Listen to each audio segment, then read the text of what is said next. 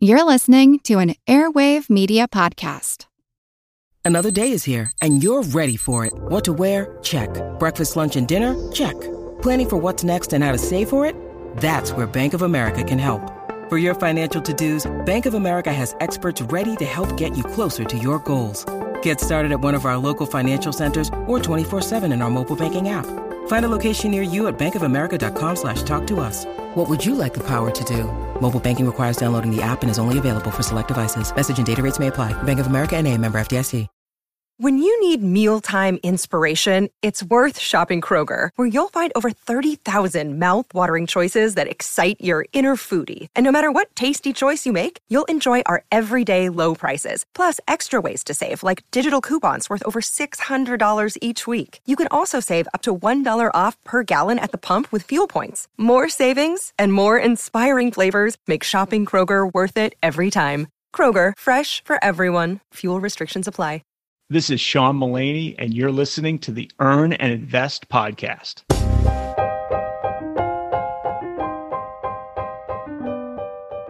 When I was practicing medicine, it was my least favorite day of the month. It was the day that the accountant came in and we looked at our books. Now, let me back up for a moment and explain.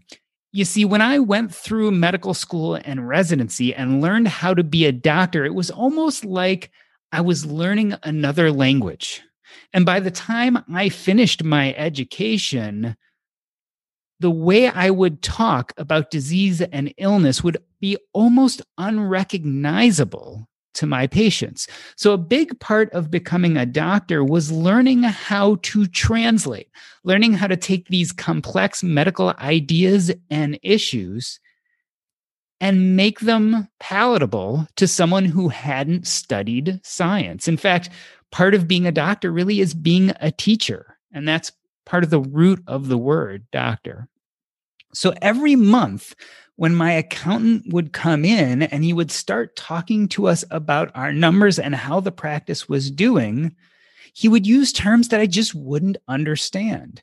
You see, I had never really taken any business classes. I never took any accounting classes.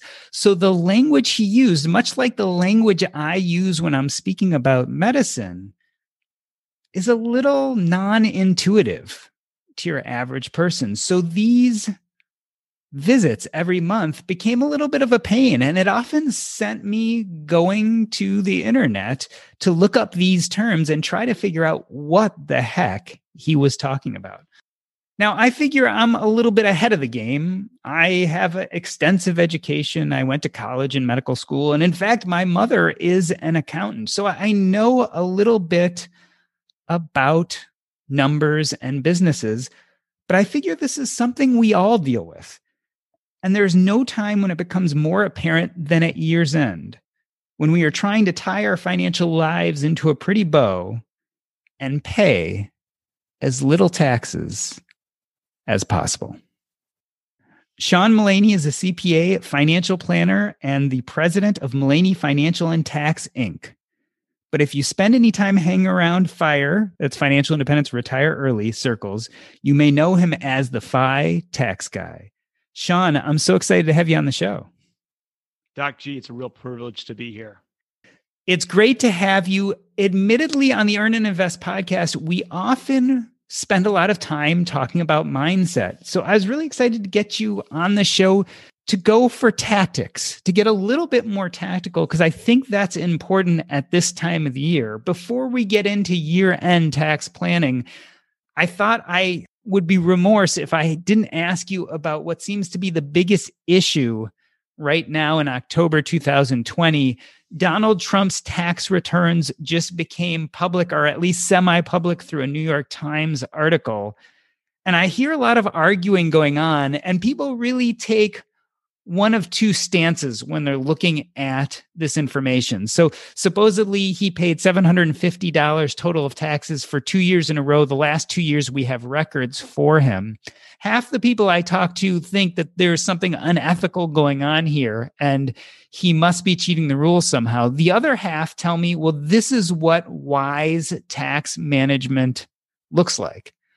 So just broad, big picture wise, as you heard the news and read the New York Times article, what was your first thoughts? Were you like, okay, there's probably something bad going on here? Or did your brain go directly to, well, there's definitely ways to do it, and he's a real estate mogul, and this is something that can be done?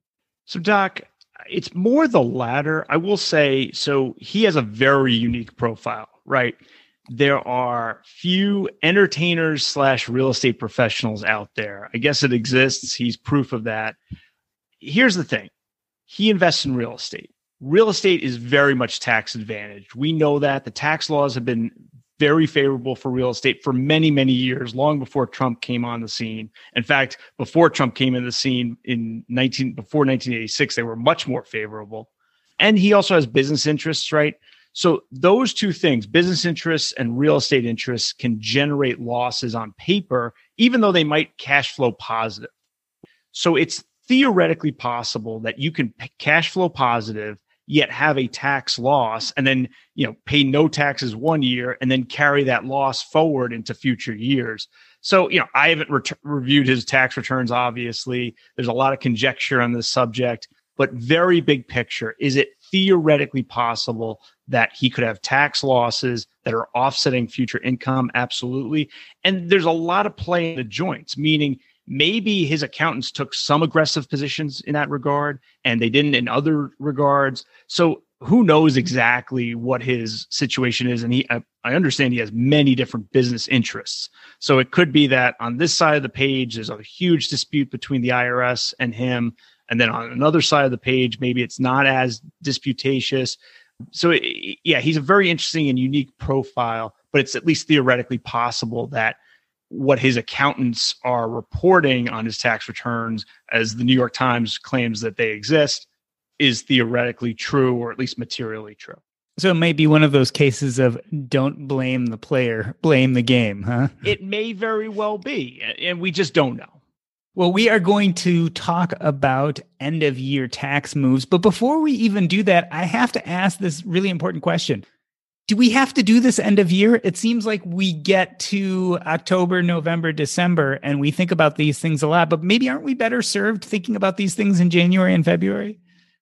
Doc, you use a, a word I really love in this regard, and that's mindset. So absolutely, one hundred percent. If you want to have a tax optimized mindset, I think it starts in the beginning of the year, not the end of the year. However, there's sort of this traditional scramble at the end of the year. All right, I got to, you know, plan out, you know, get my optimized deductions and retirement contributions and those sorts of things. Here's what I'd say to your listeners is right now, great time, year end. Why not ask some good tax questions, right? Have that mindset of, I don't necessarily have all the answers. And the people out on the internet and all these experts, they have some of the answers, but it's really about asking the right questions now. And then in January, February, if you have some downtime, do more long-term tax planning. So right, right now, you know, end of year, it's some good tactics. Let's optimize for twenty twenty as best we can. Go into twenty twenty-one, let's do more long-term planning. And just a quick note, you know, anything I say here is not individual advice for any particular listener out there. But it's about getting you asking the right questions so that you can formulate your own right, you know, best approach, or work with an advisor in an educated way to formulate your best approach.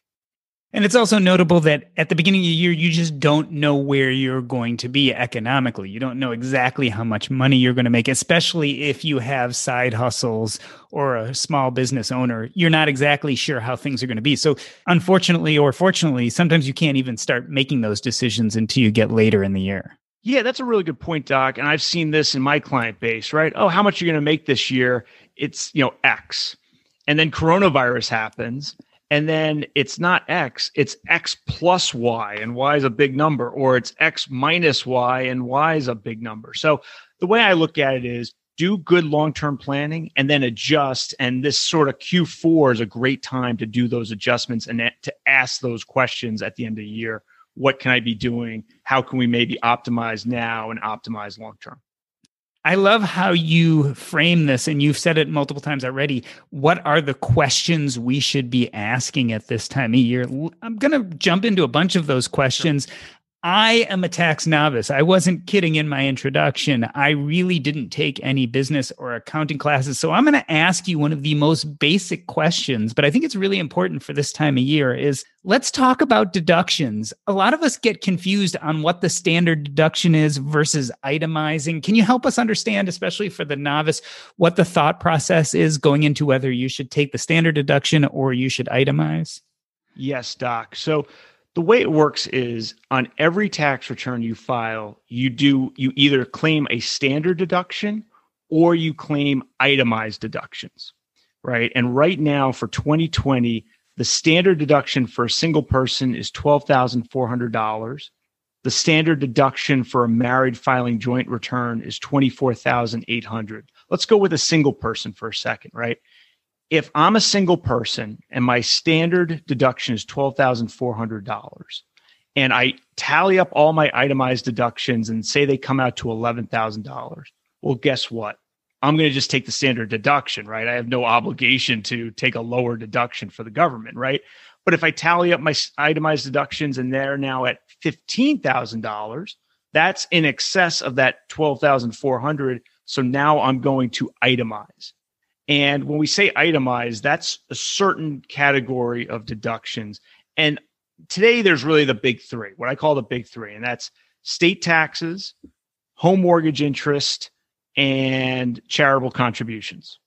So a real big indicia of, hey, you know what? I'm going to take the itemized deduction is I'm married and I rent and I'm not all that charitably inclined. Okay. If you're in the, that position, you're almost certainly going to be itemizing your deductions. And we can talk a little bit more about this. There was a big tax law change at the end of twenty seventeen that greatly reduces state tax deductions. They're now only ten thousand dollars per tax return, single or married filing joint. So if I'm married filing joint and, you know, Doc, say you and your wife, you know, have a great year this year, win the lottery and you pay, you know, you win, you make a billion dollars. And you pay all this Illinois state income tax, right? The most you can deduct this year on your tax return is ten thousand dollars. So now you and your wife have a ten thousand dollars deduction and that's it. If your home mortgage interest and your charitable contributions aren't fourteen thousand eight hundred dollars, you're just going to take a standard deduction, even though you won the lottery and paid, you know, millions to the state of Illinois in taxes. So yeah, there's some nuances here. One thing we should talk about is charitable contributions. That's a, an area where you can do some end of year planning. The big one I'm in favor of is something called a donor advised fund. I think for many people, this makes a whole lot of sense. And we could talk about that a little bit more if you're interested. Yeah, we definitely will. I don't want to jump ahead to that yet.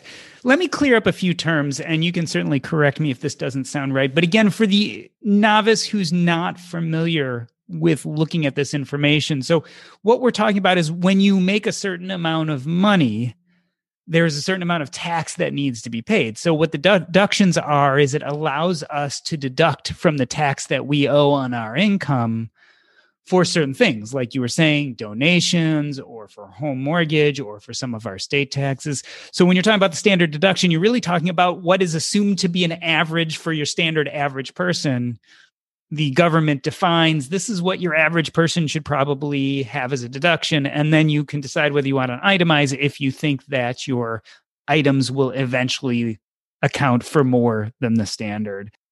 One way of dealing with this is to have as little income as possible. And for most of us who have W two jobs, the easiest way to reduce our income is to think about putting money towards retirement savings. So what type of thought process do you tell your clients to have when it comes to four oh one k's or other retirement plans coming towards the end of the year?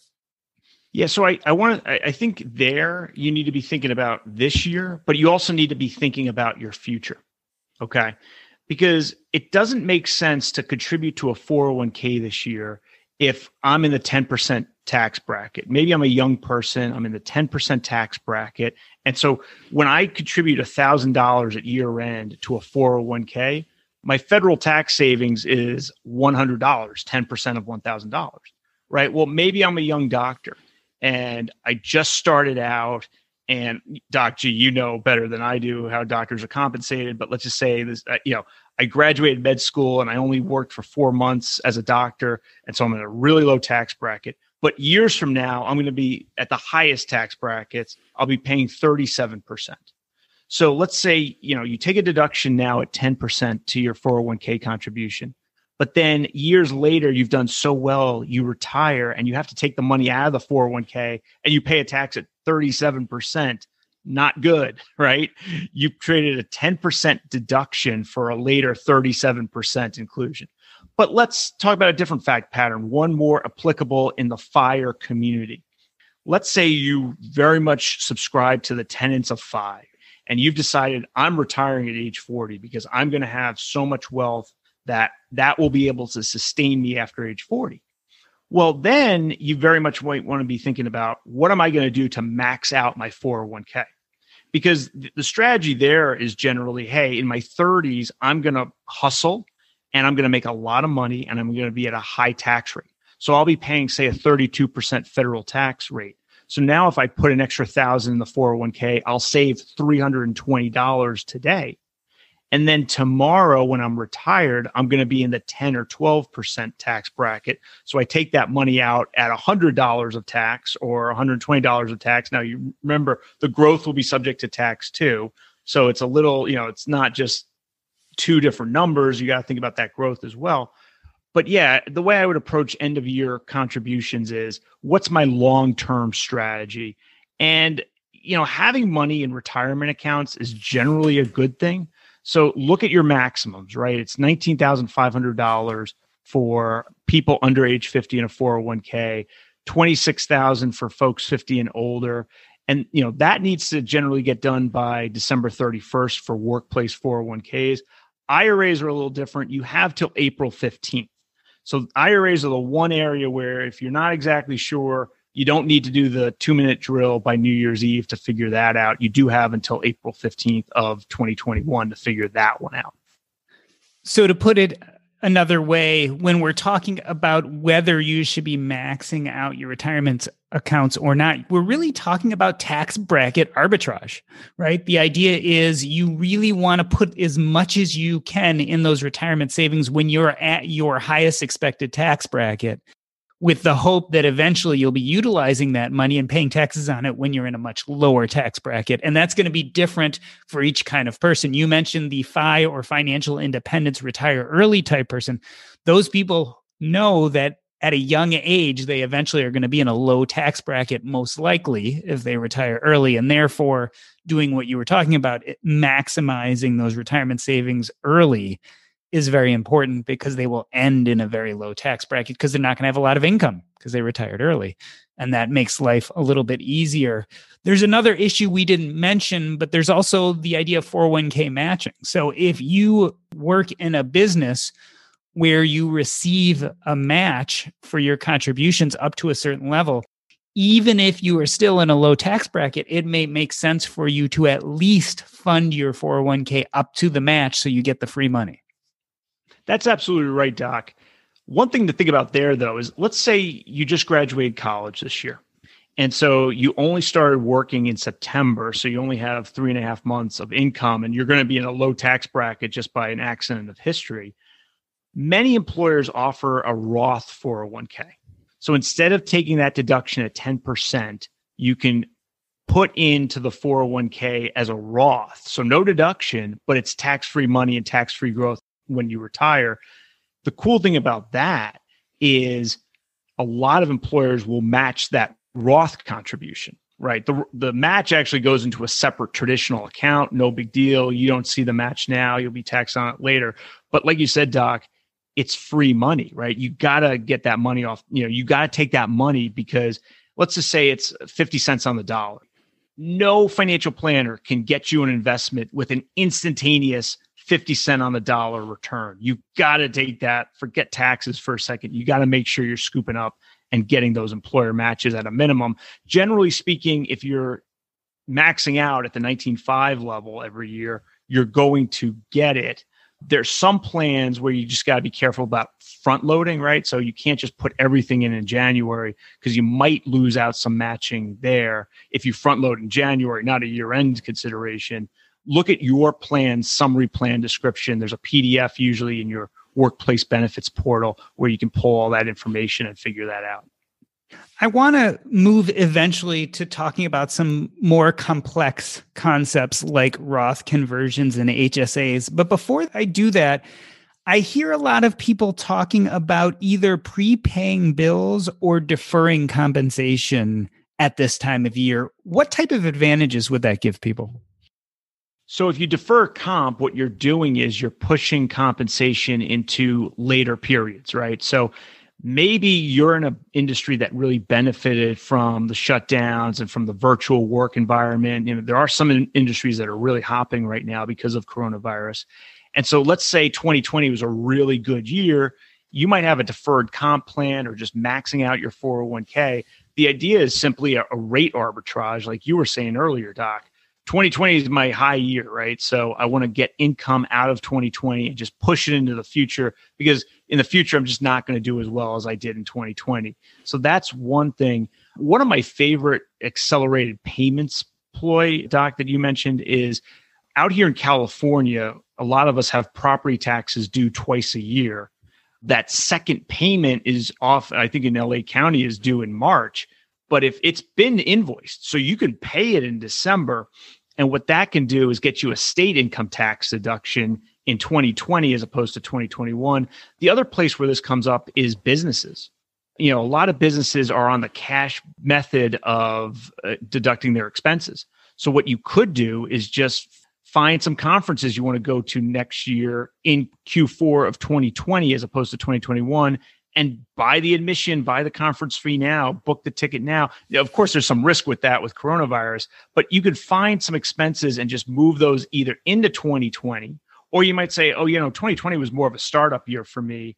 twenty twenty-one is where I'm going to make a whole lot of money. So don't buy your conference ticket now, buy it in January, you know, put off those expenses. So this can work either way. You can accelerate payments or you can move them back into twenty twenty-one or later.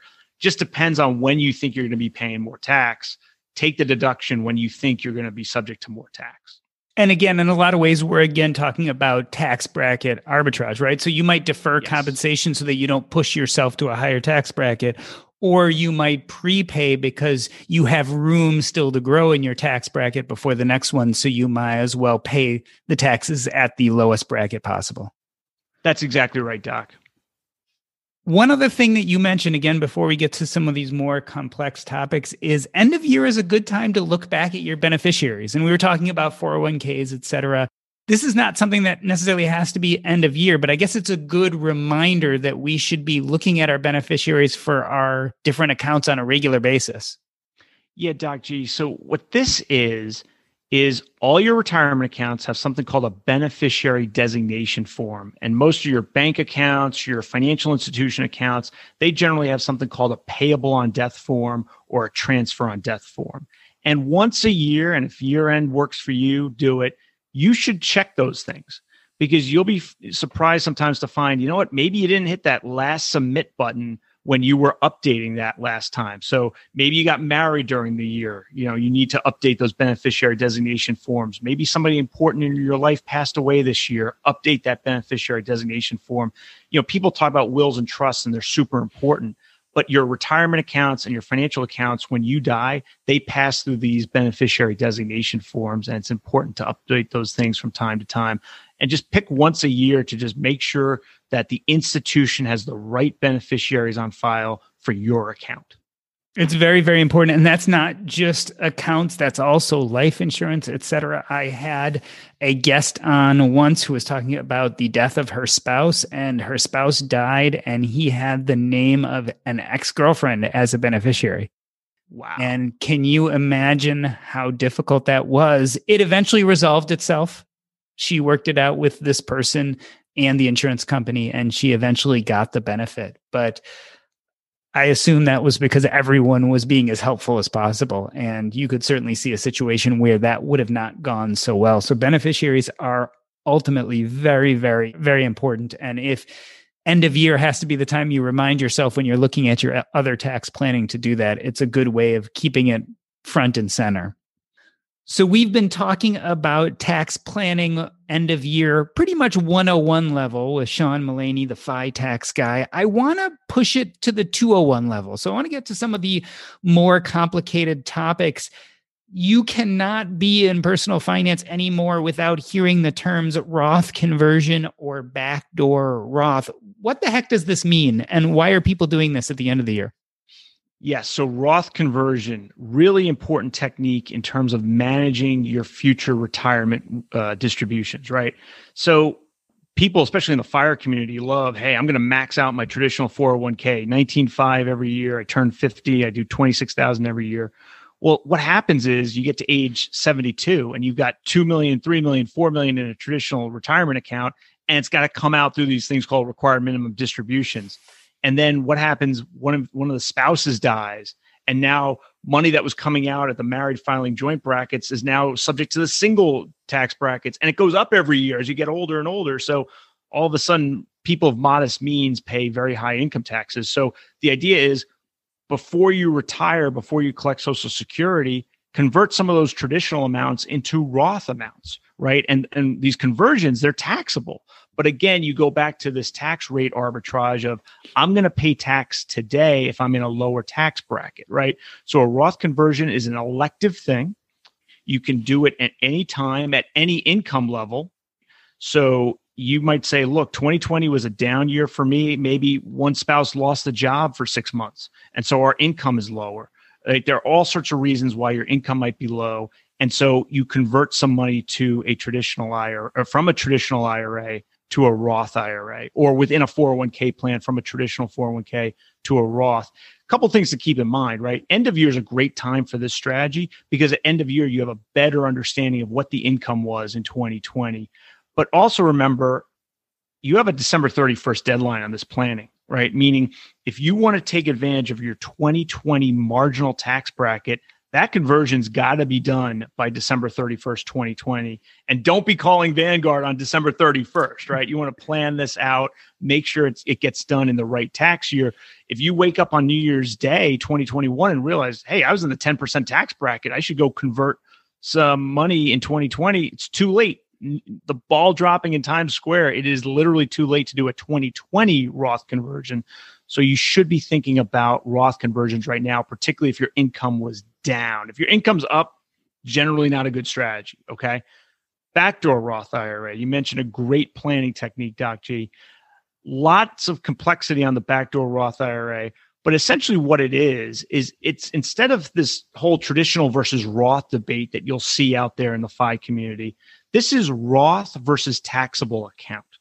What you're doing is you're saying, okay, me and or me and my spouse are too high income to make a regular Roth contribution. So instead of a regular Roth contribution, we're going to do a two-step. We're going to do a traditional non-deductible I R A contribution, right? So let's say you're under fifty, you do a six thousand dollars contribution. That doesn't really affect your taxes much, right? You have to file a form eighty-six oh six to report that with your tax return. But okay, there's no deduction for that. It's just non-deductible. And then shortly thereafter, I generally say, wait till the next month. What you do is you take that money, that six thousand dollars you put in the traditional non-deductible Roth, or tr- traditional non-deductible I R A, my apologies, and then convert it to a Roth, fully taxable. Right. So let's say that traditional non-deductible I R A grew to six thousand two dollars, right? It had a little bit of interest. You convert the six thousand two dollars to a Roth I R A. The six thousand two dollars is fully taxable, but you have six thousand dollars of basis. So what happens is it's a, a math calculation. six thousand two minus six thousand dollars is two dollars of taxable income, de minimis, hardly anything. And now you have six thousand dollars in a Roth I R A, even though that you didn't qualify. The December thirty-first deadline, year end, the big thing there is these backdoor Roth I R As, you could, you'll see them all over the internet. The big thing there, though, is you've got to be clean by December thirty-first. So you can't have other amounts in traditional I R As or SEP I R As or simple I R As and do this backdoor Roth. And where I see it is, hey, I used to work at A B C Company five years ago, and I had one hundred thousand dollars in my four oh one k, and I rolled it over to a traditional I R A. Okay, there's nothing wrong with that. That's fine. But if you if you've done that and you don't do other planning, the backdoor Roth I R A is not going to work well for you, because when you do the math, you're not going to recover all six thousand dollars like I talked about in my little example. You're going to only recover a very small piece of it. So by December thirty-first, if you want to do the backdoor Roth I R A, you got to get what I call clean. The best way to do that is to move that old rollover I R A into your workplace four oh one k if it will accept it. Many plans today will accept roll-ins from old traditional I R As into your new workplace four oh one k. So that's a way of cleaning up your old traditional I R As so that they are now in a workplace four oh one k and they don't get in the way of your backdoor Roth I R A. I and others have blogged a lot about this. It gets a little complicated when we're talking on a podcast, but just remember, December thirty-first is a big date if you want to do a backdoor Roth I R A and you have other traditional I R As. The other thing, Doc, is if you can't do that, maybe your workplace four oh one k doesn't accept roll, roll-ins.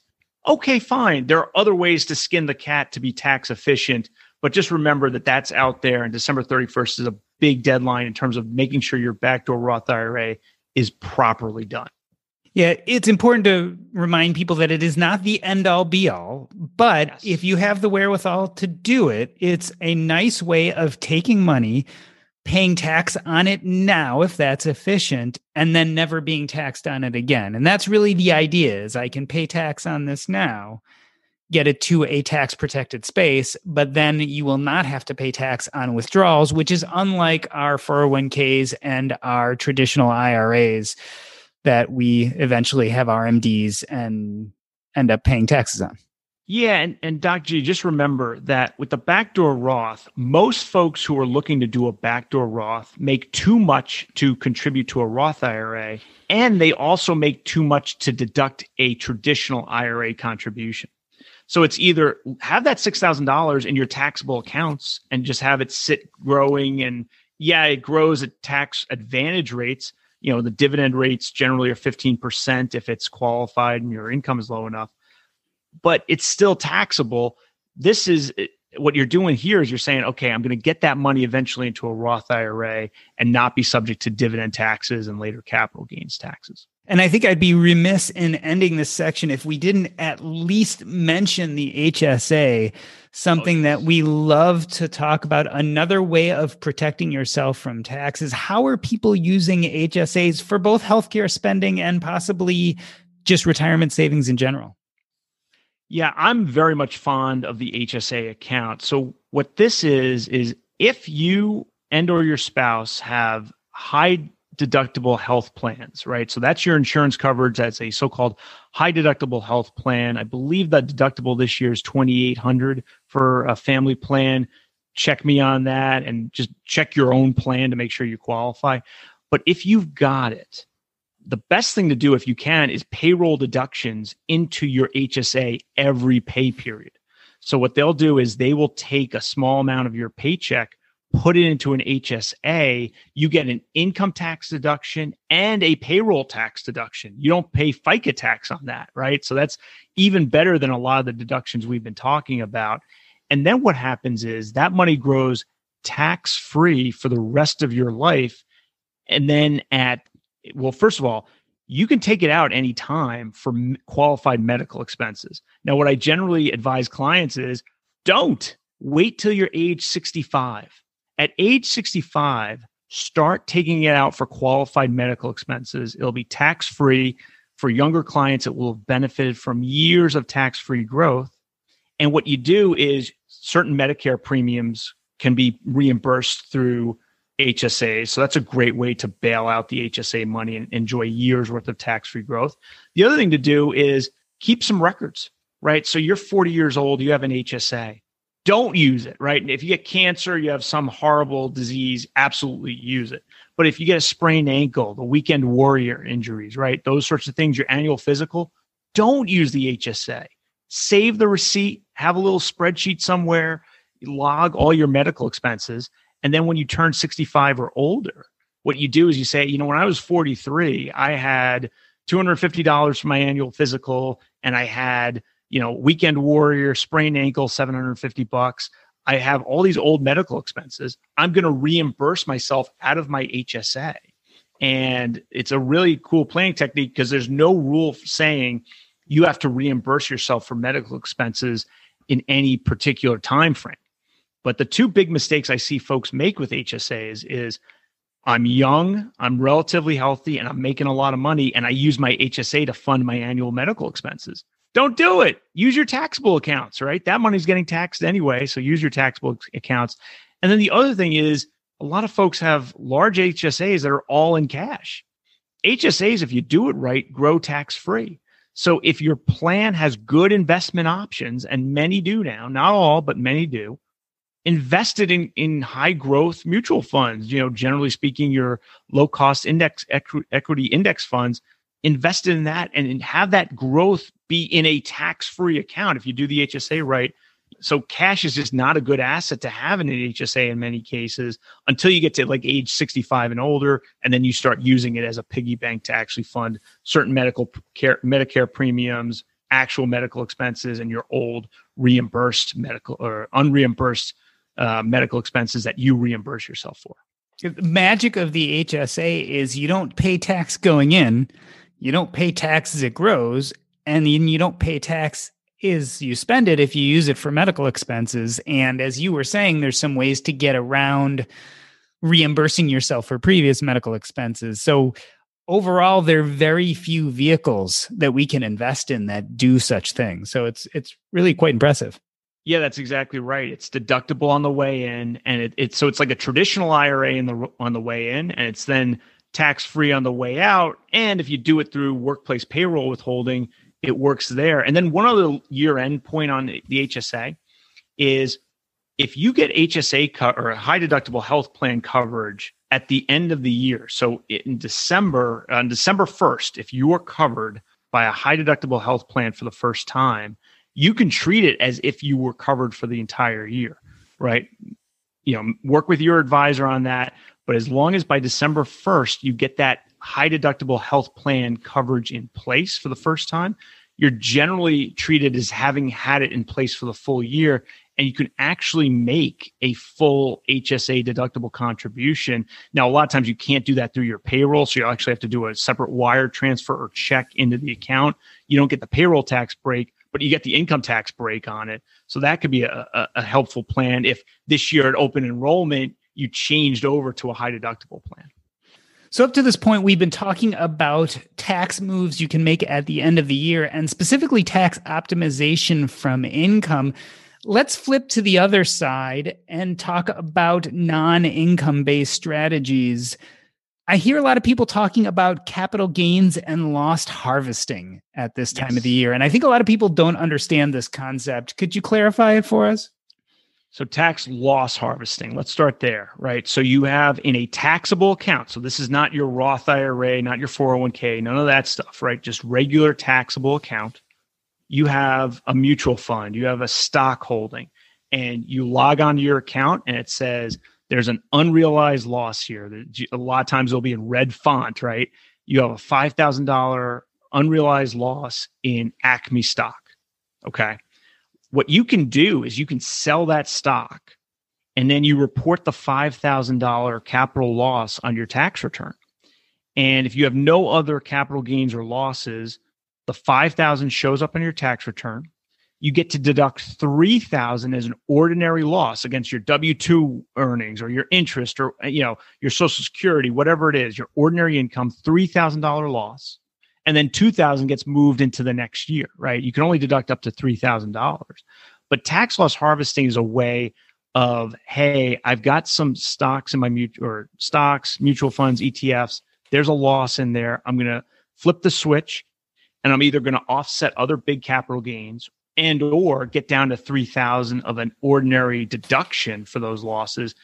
This can be a tax planning play. It can also be a, a redeployment play.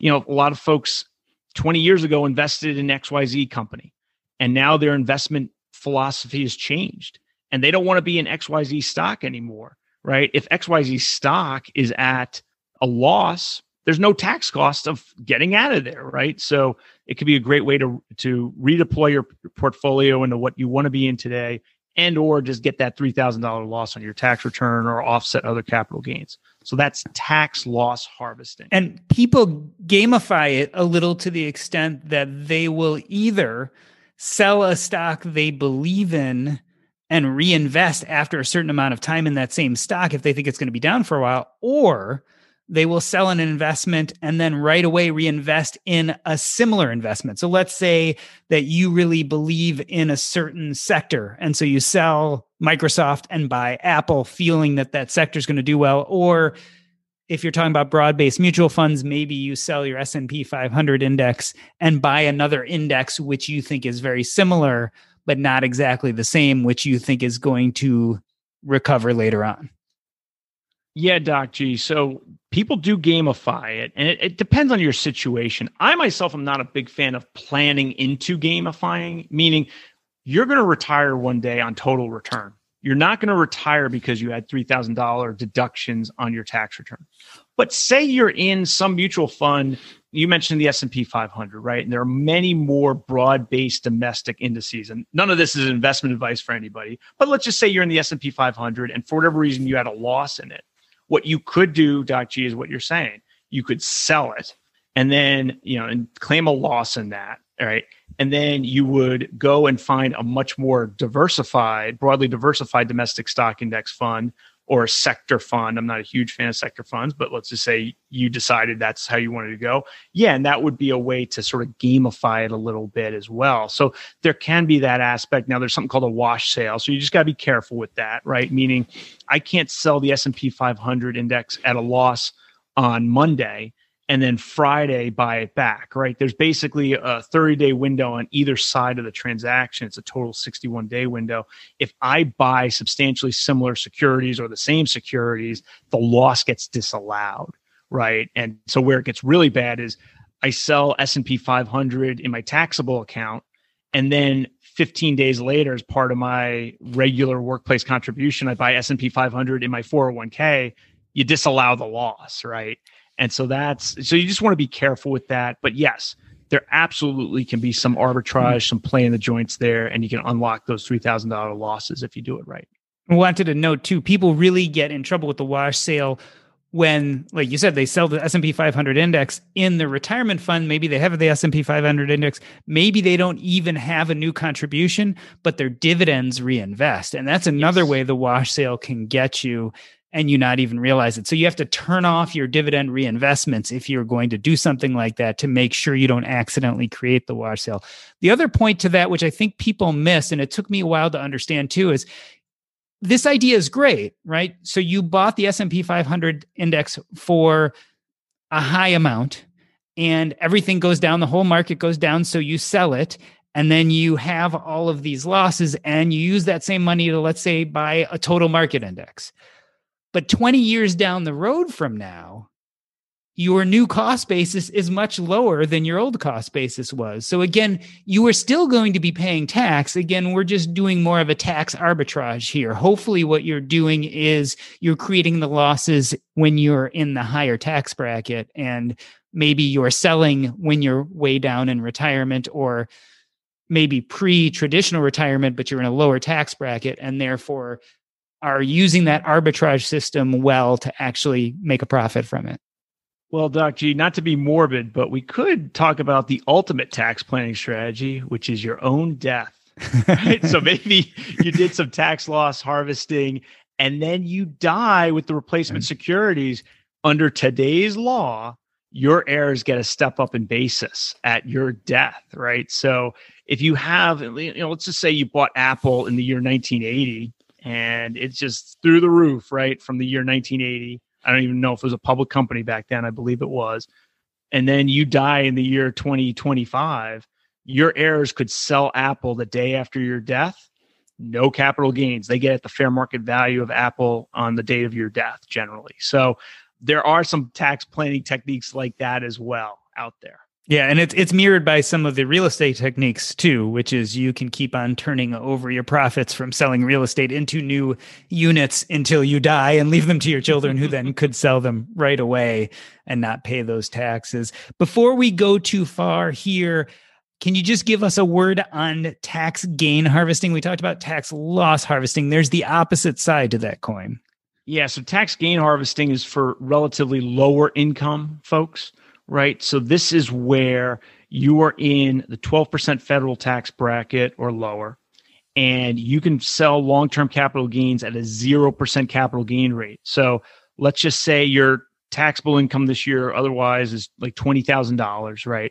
So you're subject to a zero percent federal long-term capital gains rate, and you're sitting on some Apple stock.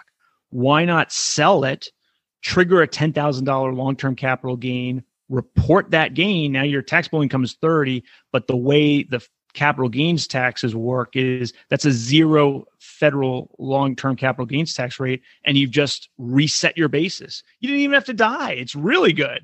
But anyway, this only really applies for our lower income listeners, but in twenty twenty, maybe you lost a job. You know, there could be reasons why you're a lower income taxpayer this year.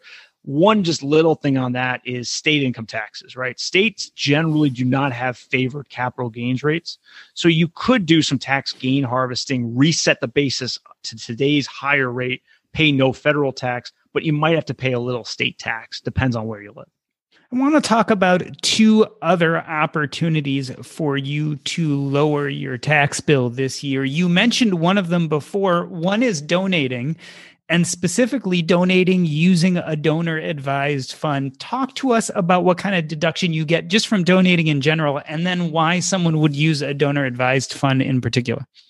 Yeah, and I'll give you an example of somebody who donates every year at their church, okay? So maybe what you do is you, every Sunday, you put some money in the collection plate, and let's just say that adds up to five hundred dollars a month or six thousand dollars a year. Okay. And you're just putting cash in there. So what you would do is you'd say, okay, that's six thousand dollars. That's an itemized deduction. So if I itemize, and that's an if, right? As we talked, standard versus itemize, then I get a six thousand dollars itemized deduction. Well, maybe what happens is, you know, my, I'm a renter, say, and I'm married, and maybe I pay ten thousand dollars in state taxes, and then I have this six thousand dollars deduction. Well, And and that's it. So I'm at sixteen thousand dollars. That's not twenty-four thousand eight hundred dollars. So guess what? I've got to take a standard deduction. Well, wait a minute. I donate six thousand dollars every year to my church, and that's sort of predictable. So what I could do is I could say, you know what? I'm going to take four or five years worth of donations, twenty-four thousand dollars, thirty thousand dollars, and I'm not going to give them to my church right now. What I'm going to do is I'm going to call the Vanguard, Fidelity, Schwab, one of those type companies, and say, here's twenty-four thousand, here's thirty thousand, end of year. Put it in a donor advised fund. What happens is that twenty-four thousand or thirty thousand I give to the donor advised fund is an immediate itemized deduction. It's a charitable contribution deduction. Okay, so I put that on my twenty twenty tax return, and let's just say I did twenty-four thousand. I do twenty-four thousand plus ten thousand of state taxes, and all of a sudden I'm taking an itemized deduction of thirty-four thousand this year. And then what I do is every week I give a little bit out of the donor advised fund to the church. The church sees no difference, right? They're just getting their same amount of money just from a different source, but it's essentially from me. And in those later years, in twenty twenty-one, for the next four years, I take zero charitable deductions, and I go back to the standard deduction. So without the donor advised fund, I would have had standard deduction every year because I don't qualify to itemize. I'm not high enough. What I've done with the donor advised fund is I've got one year of really high st- itemized deductions, thirty-four thousand instead of the standard at twenty-four eight. And then I go back to my uh, my standard deduction. So this isn't even an arbitrage play. This is an accelerate a deduction. And the church sees no difference. It's great. Just a couple things to keep in mind with this type of planning is, one, that money in the donor advised fund is no longer your money. Now, yes, it's going to fund your charitable contributions, but if you need that back to pay for a new swimming pool, can't get it, right? The roof, you know, needs to be replaced, that money's lost, right? So you got to be careful with the donor advised fund. You got to put in enough to make sure that you'll be okay without that money. And then second of all, this doesn't make sense. You know, in my example, I had twenty-four thousand. Well, let's say you want to do five thousand. In my example, that doesn't make a whole lot of sense because it doesn't get you from standard deduction to itemized deduction. So you're going to want to put in enough so that it significantly increases your deductions. So those are some things to think about. One last thing on that, though, is what I call the hyper donor advised fund. Let's say you're sitting on some Apple stock and it's got a huge built-in gain. You, you know, but you want to diversify. You're not happy being in, in Apple anymore. You think the r- ride's over, right? This is just your per- perception. Well, but it, you know, if you were to sell that stock, you got to pay capital gains tax, right? That's not cool. What you could do is you could donate the Apple stock, the appreciated stock, to the donor advised fund. The fund itself will just sell it. They they don't generally hold things like Apple stock and donor advised funds. They will sell that stock, but the gain on the stock is not included on your tax return. It's a way of wiping that gain away. And let's say you give ten thousand dollars worth of Apple stock and you take itemized deductions, you can generally deduct as an itemized deduction ten thousand dollars, the fair market value. So you erase that capital gain and you get a tax deduction on your tax return. It could be a nice way of managing some old cats and dogs in your portfolio that have done really well, but have created a big capital gain. Yeah. And that, it, even though this sounds fairly complex, it's certainly something people do. My parents gifted me some stock from a company my stepfather worked for, and it had massive capital gains. And we had that exact decision. The company was actually being sold, and basically the stock would be liquidated upon selling of the company. So I knew I had these huge taxes coming my way. And so what I did is I took it and I put it in a donor advised fund, which would fund my donating for the next five years.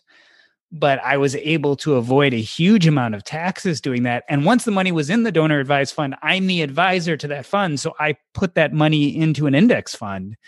And not only from year to year can I use it and distribute to the charities that I believe in, it actually continues to grow as the stock market grows. So it's a really nice way to do it and uh, take advantage of the tax code. And it grows, and that growth is not reported on your tax return. So those interests and dividends that are built up in the donor advised fund, they don't hit your tax return, Doc G. So it's a, another benefit. One other thing to keep in mind is we've talked about built-in gain or appreciated stock.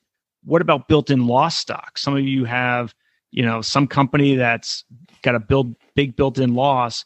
That is not something you want to ever give to a donor advised fund because you eliminate the loss, right? Just like you eliminate the gain, you eliminate the loss. So let's say you're sitting on a bad stock, you want to get rid of it, and you want to give the money to charity. Great.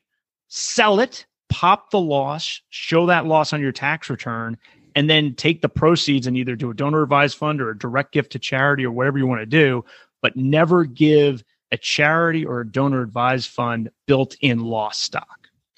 I want to offer up one last, what I believe is an advanced technique, which in some ways is similar to donation. So if you have stocks that have a huge capital gains in them, you can defray those capital gains by donating or by doing a donor advised fund. Another interesting thing that has come up in our tax code as of late is opportunity zone investing. So this, I think, is another way for you to defray huge capital gains from, let's say, a stock sale. What exactly is that?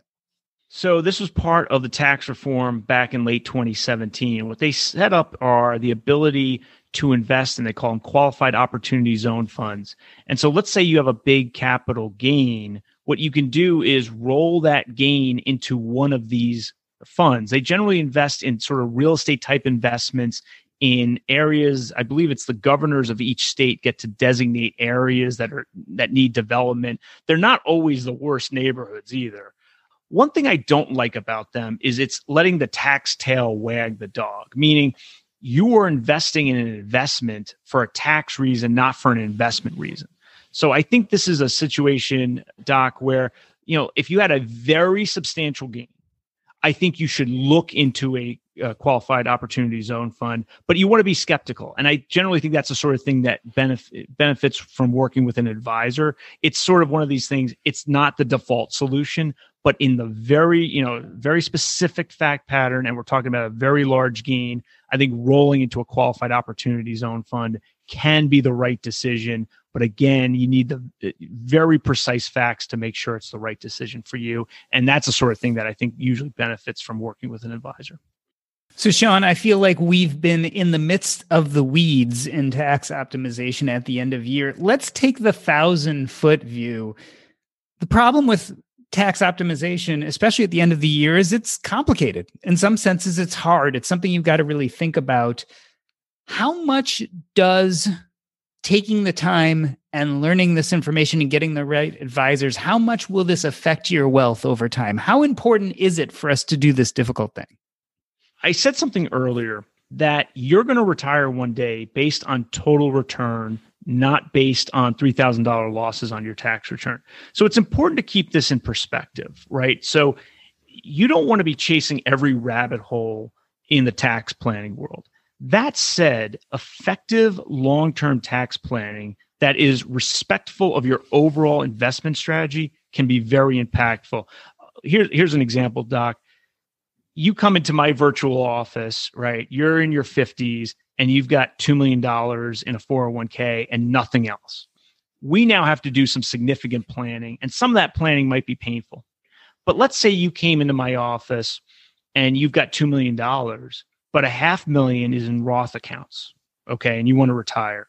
And let's say three hundred thousand or four hundred thousand is in a taxable account. Well, now it's going to be a lot easier if you, whether you're working with an advisor or not, to retire. And then, you know, there are other areas where this can be very impactful. I alluded to one earlier. This is the widow's penalty, right? So these required minimum distributions at age seventy-two, other than Roth I R As, you have to start taking money out of your retirement accounts. And it starts off pretty low, but then it goes way up, right, as you get into your eighties and nineties. And if one spouse dies, then all that income has to hit one tax return at single brackets, not joint brackets. So I think tax planning, particularly good tax planning that's sort of in concert with your overall financial planning and overall investment objectives and financial objectives, can be very impactful in your future, right? You're going to ultimately get there through total return and investing, investing, investing, but some tax optimization can be very beneficial. And you are part of the financial independence movement, or the financial independence retire early us group of people who are interested in that community. Really like to be D I Y ers. So talk to me about the importance of having professional advice. Are these the kind of things you can really do on your own, or do you need a C P A or a financial planner to help you make some of these moves? So I'll give you two extremes, right? So one extreme is I make, you know, seventy-five thousand dollars and I want to do a Roth I R A contribution. Great. Go for it. Make a Roth I R A contribution, right? You don't need to call a financial planner or anybody like that to make a Roth I R A contribution. But let's harken back to some coronavirus experience. I saw on Twitter a really well-respected practitioner, Stephen Nelson, tweeted about he got a lot of emails and, you know, messages from small business owners. These were S corporation owners, and they wanted to figure out how much P P P loan they could apply for. And they said to him, hey, I have an S corporation. I've never taken a W two, all owner withdrawals. How much P P P loan can I get? And the answer, sadly, to the question was zero, right? You cannot, in that case, get a P P P loan. But guess what? You also have a lot of payroll taxes you now owe, owe to the government that you've never paid. You've messed up your retirement accounts if you've done it that, you know, your self-employed retirement accounts if you've done that. You want to do a Roth I R A contribution, you're well under the limits, fine. But you want to start a small business as an S corporation, boy, you probably better have a tax professional with you, because you probably don't know what you don't know in that case. So it depends on the level of complexity, but you can get yourself in some real hot water and lose out on some real benefits if you don't work with a professional. Sean Mullaney, the F I tax guy, I wanted to thank you for coming on and talking about end-of-year tax moves. I I want to end this episode the way I end every episode by asking what is up next in your life and where can we find you if we want to learn more? Doc, thanks so much for having me. Really enjoyed chatting with you today. You can find me at my financial planning uh, website, my registered investment advisor firm, Mullaney Financial dot com. You can also find me on my blog, Fi Tax Guy dot com. Again, that's Fi Tax Guy dot com. It's the intersection of tax and financial independence. And what's up next for me is a lot more financial planning with my clients. This has been the Earn and Invest podcast. On behalf of myself, Doc G, I'd like to thank Sean Mullaney. That's a wrap.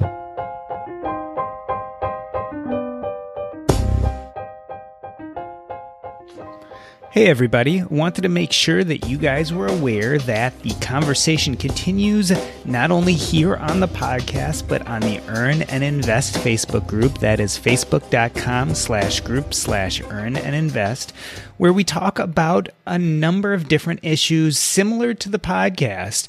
We talk about finances, life, occasionally politics, pretty much anything going on in the world today is fair game.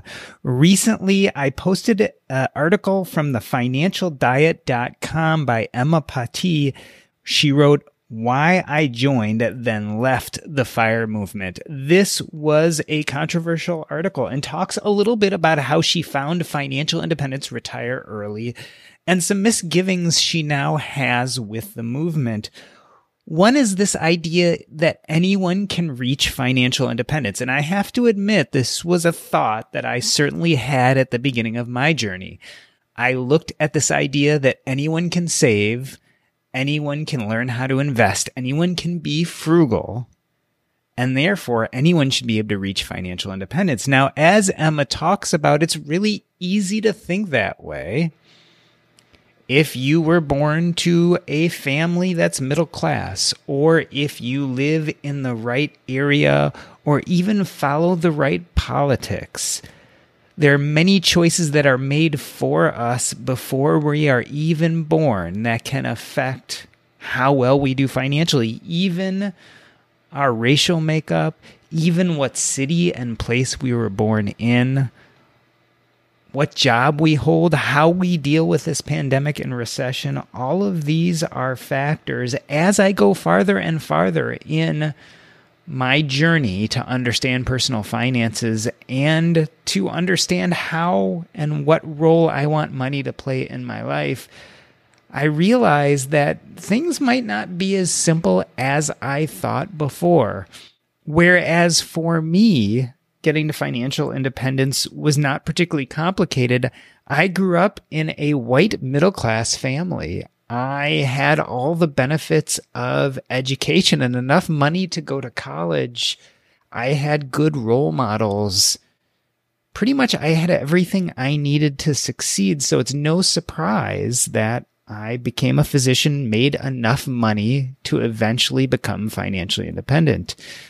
Would this have happened if I was born under different circumstances? And the truth of the matter is, I just don't know. The point being is that financial independence, retire early, is a wonderful concept. It's a concept I fully believe in. But the reality might be that it's not a concept that makes sense for everybody, nor is it a goal that everyone will be able to reach. It really comes down to a question of personal responsibility versus life circumstances. And there were a lot of comments on this post in the Facebook group about just these issues. Matt Widholm said, "The element of choice seems to be undervalued in this article. If she never chooses to invest her money early, then luck never has a chance to grow her portfolio." Tim Larson said, follow-up comment, "There is a certain irony that us financially independent people who make thoughtful, careful choices in money and life to a big extent rely on the non-financial independence community and their excessive consumption to drive the economy and our portfolios upwards. It's safe to say that the majority will never be willing to make the necessary sacrifices to change this symbiotic relationship substantially." Donna Boone says, "The comments so far further prove how true this article is." Matthew Glowacki, "Having a financially independent family is key. The biggest drag on acquiring wealth for the bottom eighty percent is family emergencies." And Philip Munier says, I don't know if it was the author's intent, but she did a really good job explaining the eighty twenty principle. While there are prominent white male tech people in the FIRE community, there are a lot of examples of people of all backgrounds talking about financial independence. Everyone starts at a different place and all journeys are different. I try not to compare myself to where others are on their journey and instead focus on things that I can control. All of this brings up this idea that financial independence means different things to different people, and how much personal responsibility makes a difference is really something we argue about here in this community. Certainly, I believe our choices can make us better off financially. Certainly, I believe that any journey towards financial independence, or at least having good financial habits, starts with personal decision making. But I'm also aware of the fact that maybe we looked at financial independence too simply. Uh, maybe we looked at it without empathy.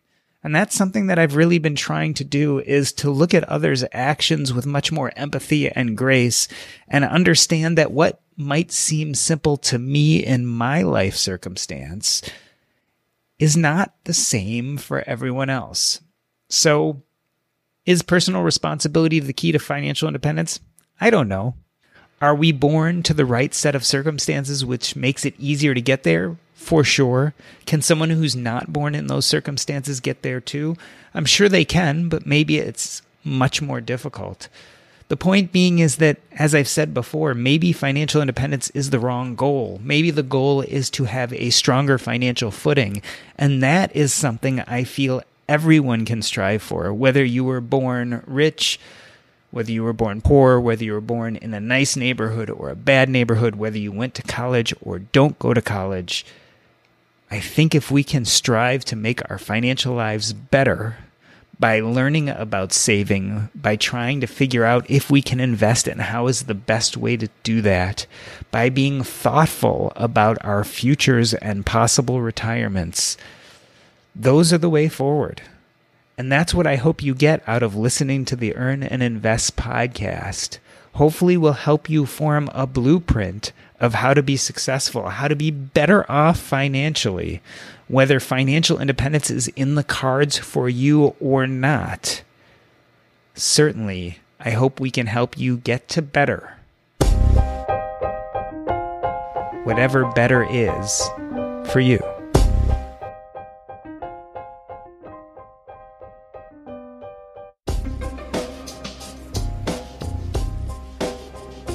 Cool. What'd you think? I thought it went well. I, I, I hope I wasn't too long-winded on some of the answers. No, uh, I, I mean, I wanted, e- even though I kind of cribbed it as this is the simple conversation, I actually wanted some of the more complex issues to come out too, or I wouldn't have asked about them. Um, no, you were great, and I thought the fo- some of the follow-ons were fantastic. Yeah, yeah. Thanks. I, I think they're great issues, and they're stuff... I mean, this is stuff I struggle with, right? So again, I, I'm the son of an accountant. My mom, like this is, she loves this stuff, right? So if I have to really think a lot and read a lot to process this, I can't imagine what your average person who has no inclination to look at it or study it, but it all does make sense. And that's what I think I like about this conversation is it's complicated, but it makes sense. And there's some simple things we can look into that can make our lives better. So it feels really good to be productive, but a lot of the time it's easier said than done, especially when you need to make time to learn about productivity so you can actually, you know, be productive. But you can start your morning off right and be ready to get stuff done in just a few minutes with the Incorporated. Productivity Tip of the Day podcast. New episodes drop every weekday, so listen and subscribe to Incorporated. Productivity Tip of the Day wherever you get your podcasts.